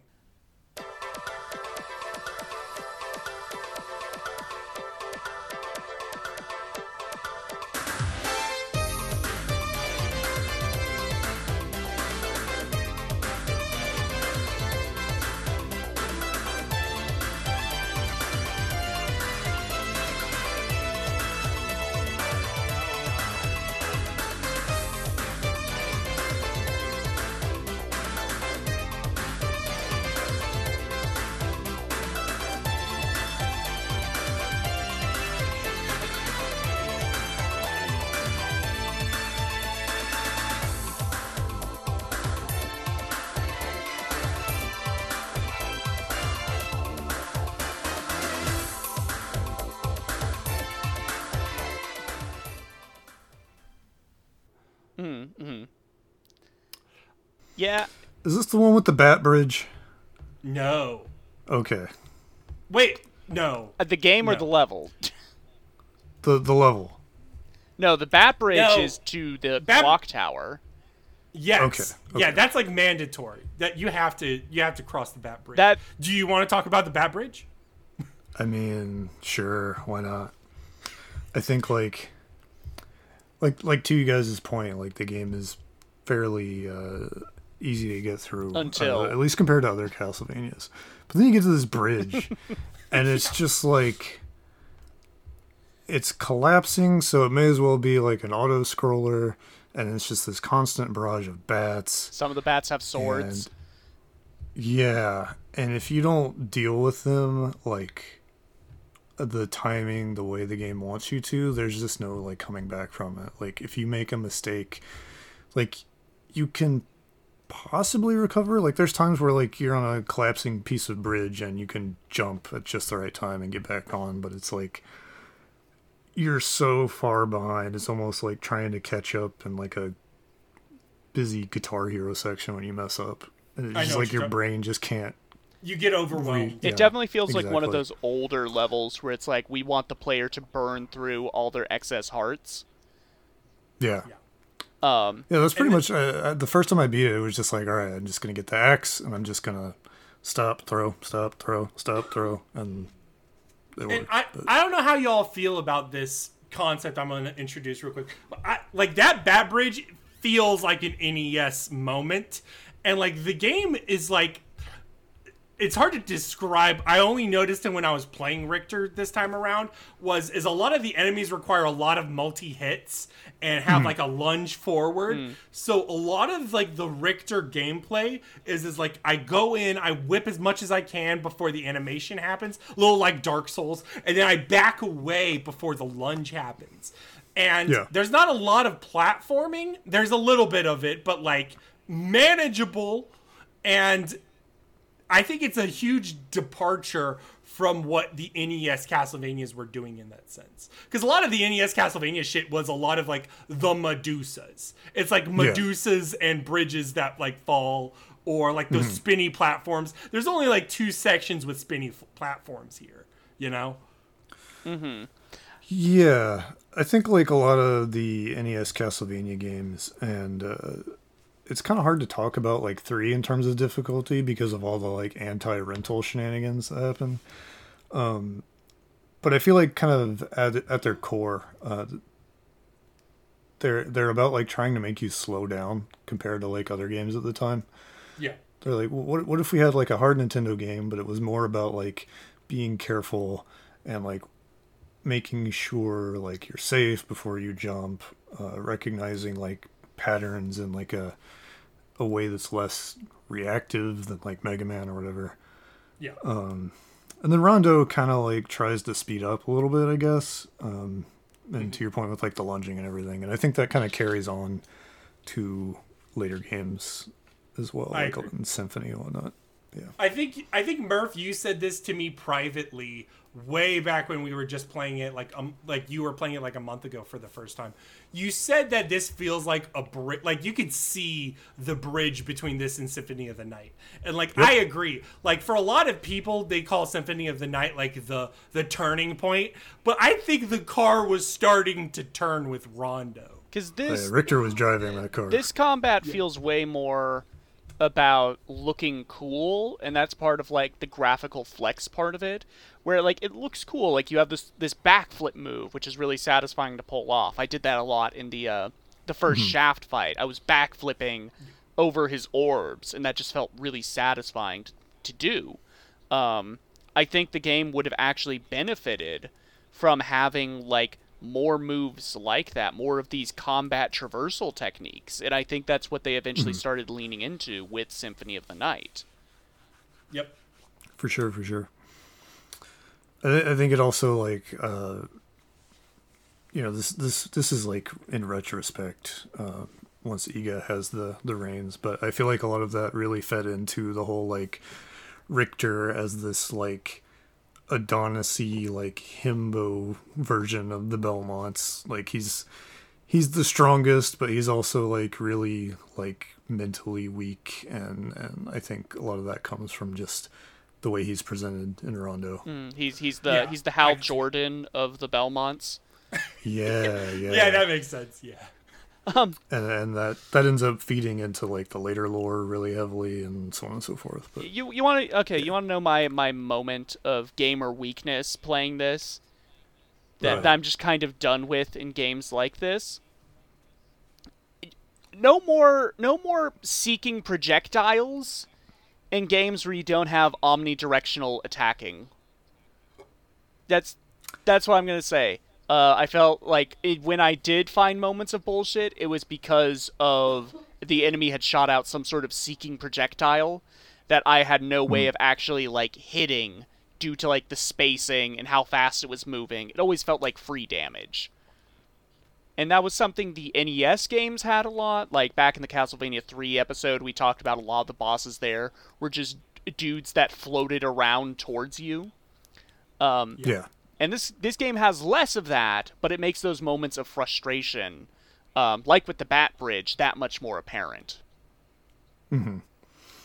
yeah, I think that's part of the whole like slow down thing, like the way the way the whip animation is so specific, and the way like it it's only out for this period of time, and there's recovery if you throw it out uh too too late too early i forget but like there's a certain way like if you're gonna jump and do the whip like you really have to be careful um and I think that's sort of like them trying to enforce that with boss fights. Mm-hmm. It's like this this guy's floating around on the screen. If you're just jumping around, you're you're gonna get smoked. Mm-hmm. Yeah. But to your point, yeah, it can be really frustrating Yeah, and because of your like lack of control. And part of that frustration is because, like we talked about, is the combat looks so cool. So the moment that you face these moments of like, uh, have, I don't know, mechanical, like slowdown, it feels like something's something's lacking. Like the the production isn't quite lining up with the mechanics, and that's another thing that bleeds into Symphony of the Night. Well, I think I felt something similar to what you're saying there. Like the first time I played the Rondo remake on PSP, mm. yeah.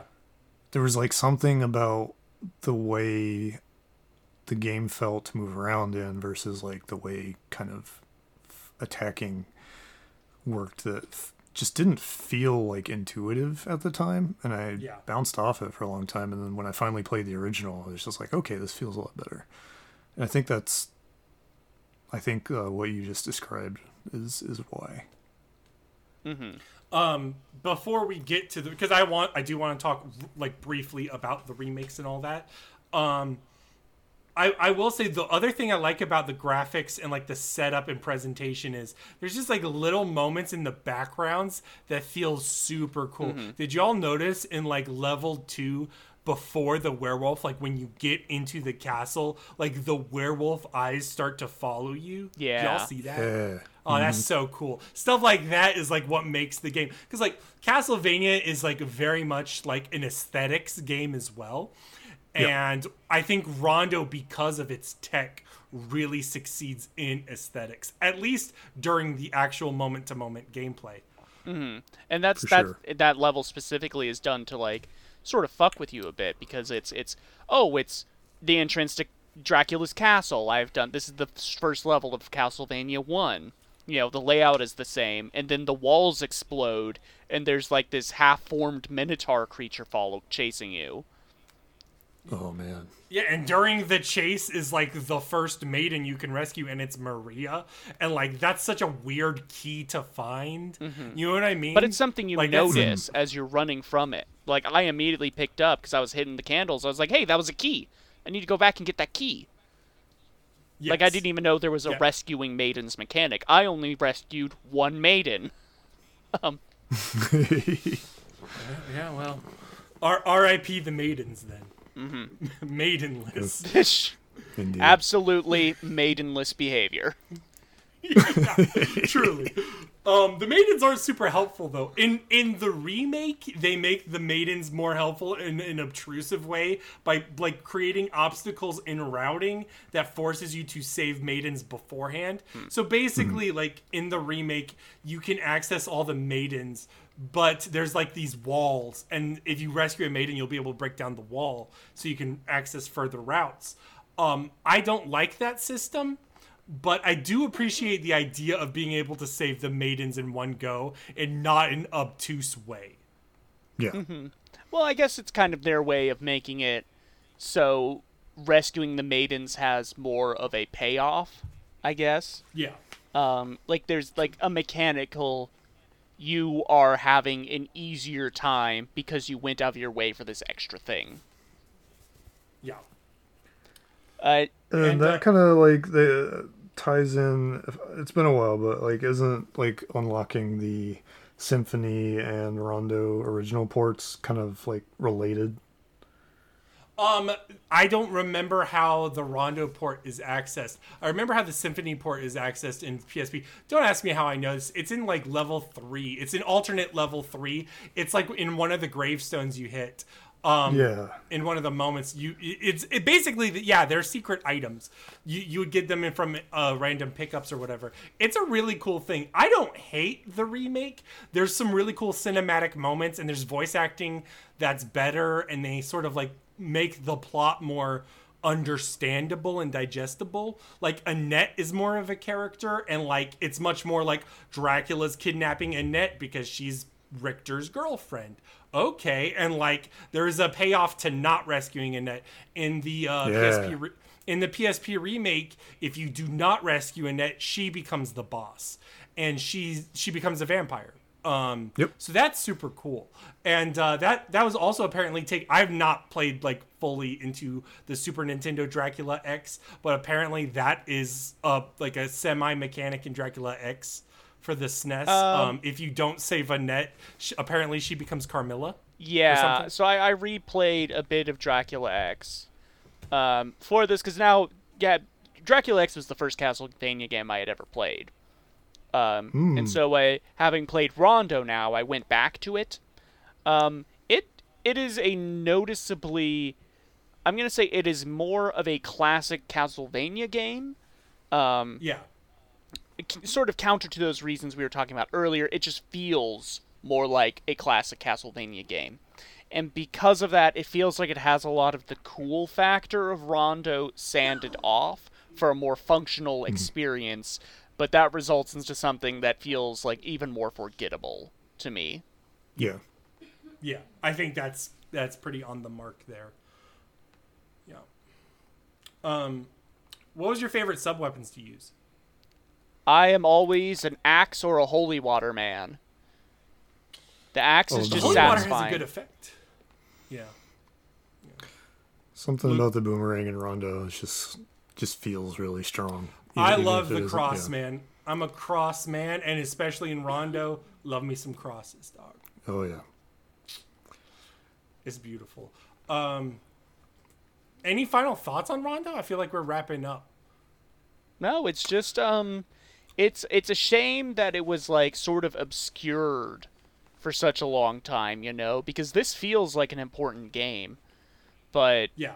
especially for the franchise cuz it leads into one of like the most famous games ever, you know. Yeah. Um but yeah, it's just it's a good little artifact.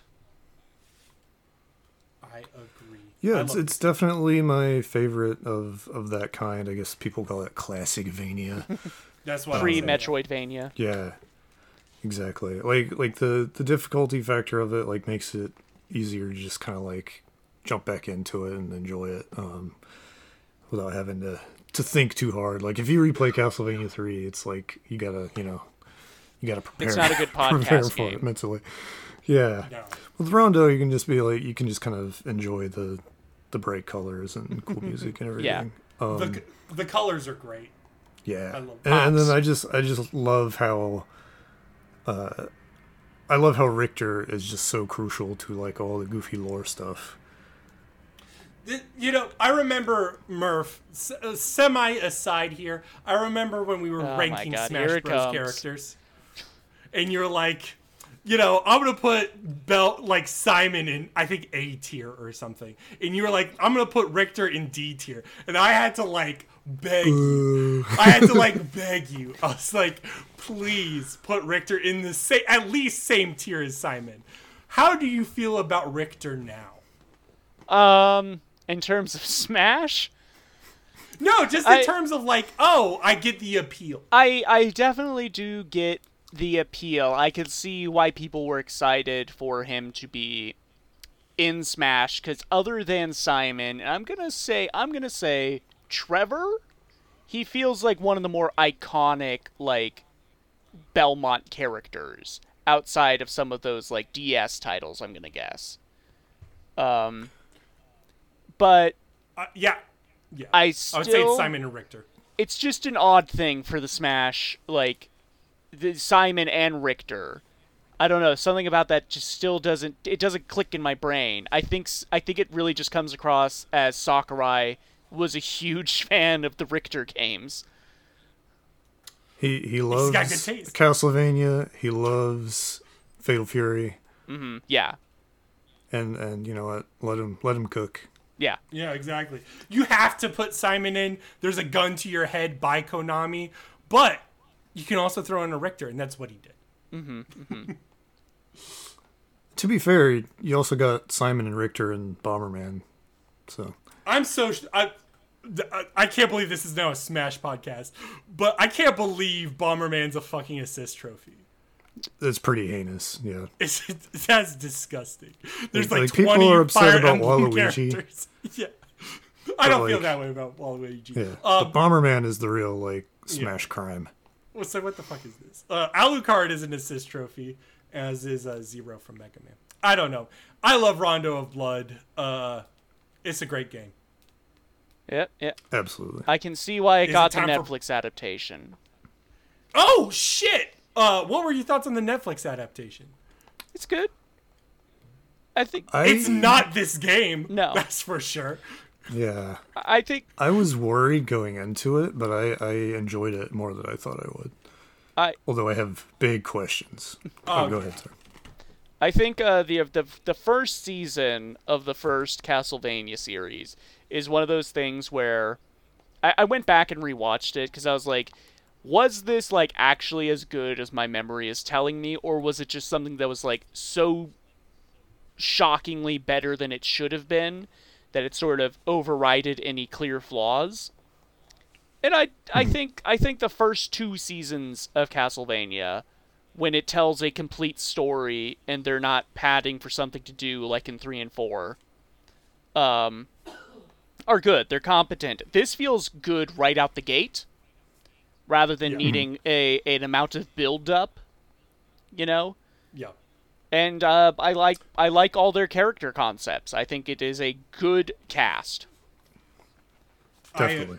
I, I agree. And like it's one of those things where it, it it's it's conflicting because no, this is not very accurate to the source material, but I think it better utilizes its historical time period. yes and and I think it does utilize the supporting cast better. It's not like Annette was like a very complex character here.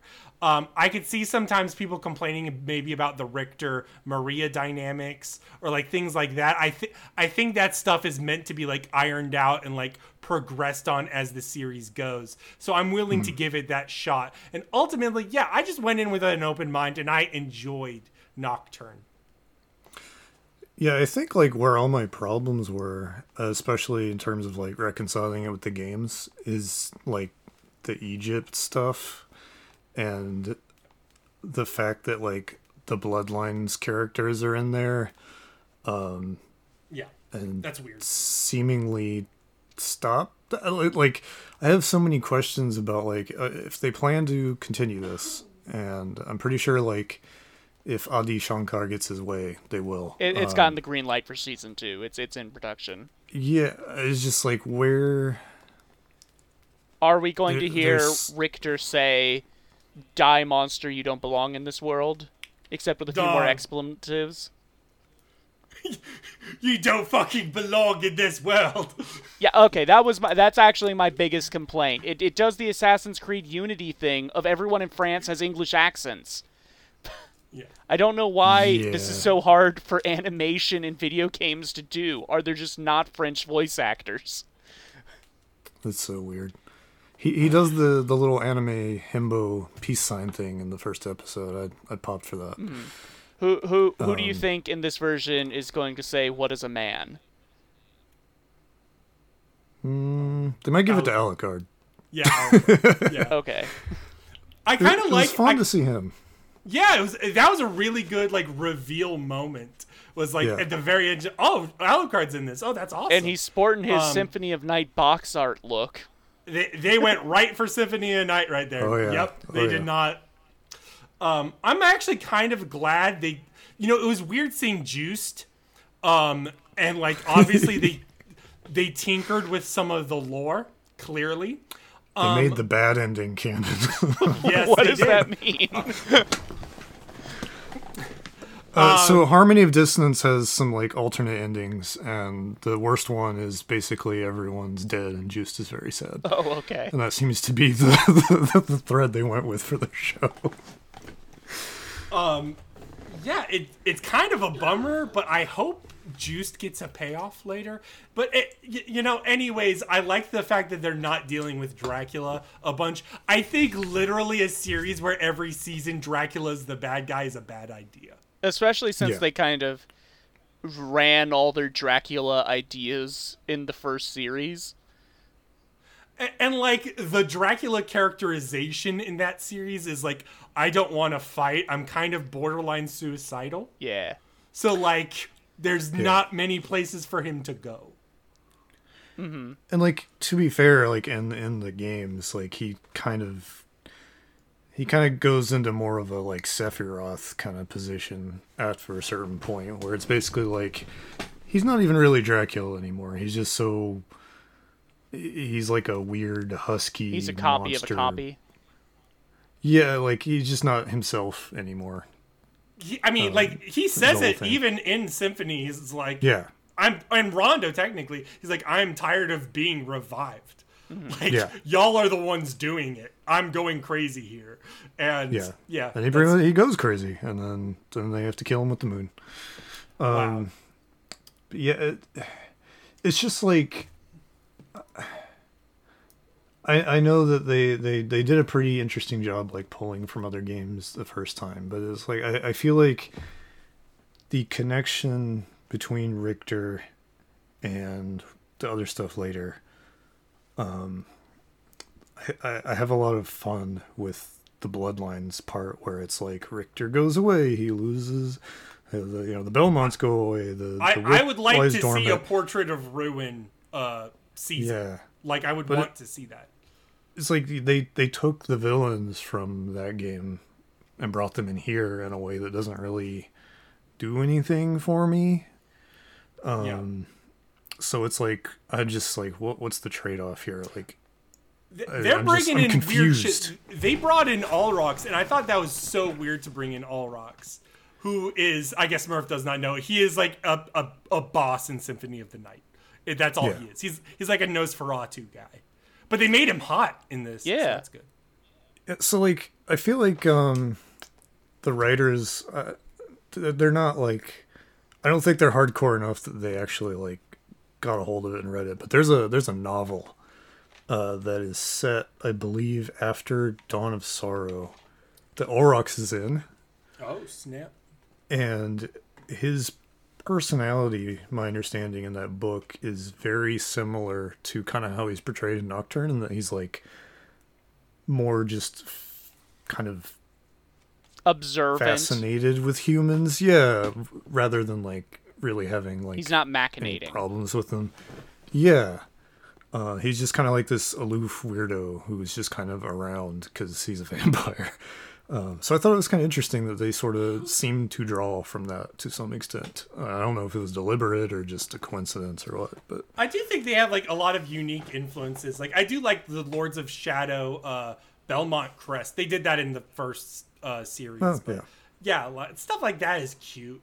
Um, I don't know. I will see season two. I think we're Yeah, wrapping sure. up. I think we're wrapping up. I here. can hear the music. Lucas. Yeah, it, it's happening. Lucas, where can we find you? You can find me on twitter at hokuto no lucas. Um, i'm also on blue sky. Um, um, that's like the same name basically.